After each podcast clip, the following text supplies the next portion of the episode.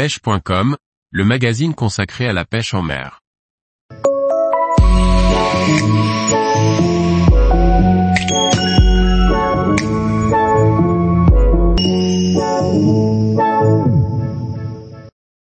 Les différentes façons d'écher les crabes pour pêcher en mer. Par Laurent Duclos. Les crabes sont de très bons appâts pour de nombreux poissons et notamment pour les sparidés. Entiers ou en morceaux, il existe différentes manières de les écheur. Regardons cela de plus près. Il est bon de noter que les présentations ci-dessous sont valables pour les différentes espèces de crabes.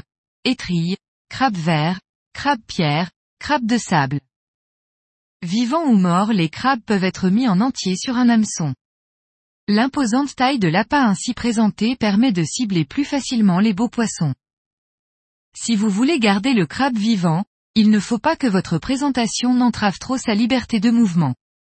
Il existe plusieurs façons d'écher un crabe vivant entier. Piquer l'hameçon sur le devant et le côté du crabe. Piquer l'hameçon à l'arrière du crabe. Ces deux techniques permettent de garder le crabe en vie longtemps. Mais il est aussi possible d'écher des crabes morts de la même manière, en sachant qu'un appât mort attirera moins les prédateurs. Il est également possible de mettre deux hameçons sur un même crabe, un montage bien connu des pêcheurs en surfcasting, le montage dit wishbone. Pour tout savoir sur le montage wishbone cliquez ici. Il est possible de se servir comme appât de crabe en morceaux ou en tronçons. Couper en deux ou avec des morceaux de pince imposantes, proposer des crabes ainsi permet d'augmenter les effluves dégagés.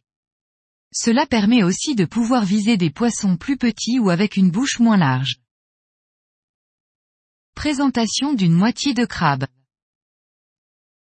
Présentation de tronçons de crabe. Tous ces montages peuvent être mis en place avec des crabes à carapace dure. Il est cependant bien connu que les crabes mous sont de véritables aimants à poissons. Il est donc aussi possible d'effectuer les mêmes montages avec des crabes mous, crabes en pleine mue. L'utilisation de fils élastiques à écheur peut être parfois conseillée pour ligaturer ces appâts beaucoup plus fragiles.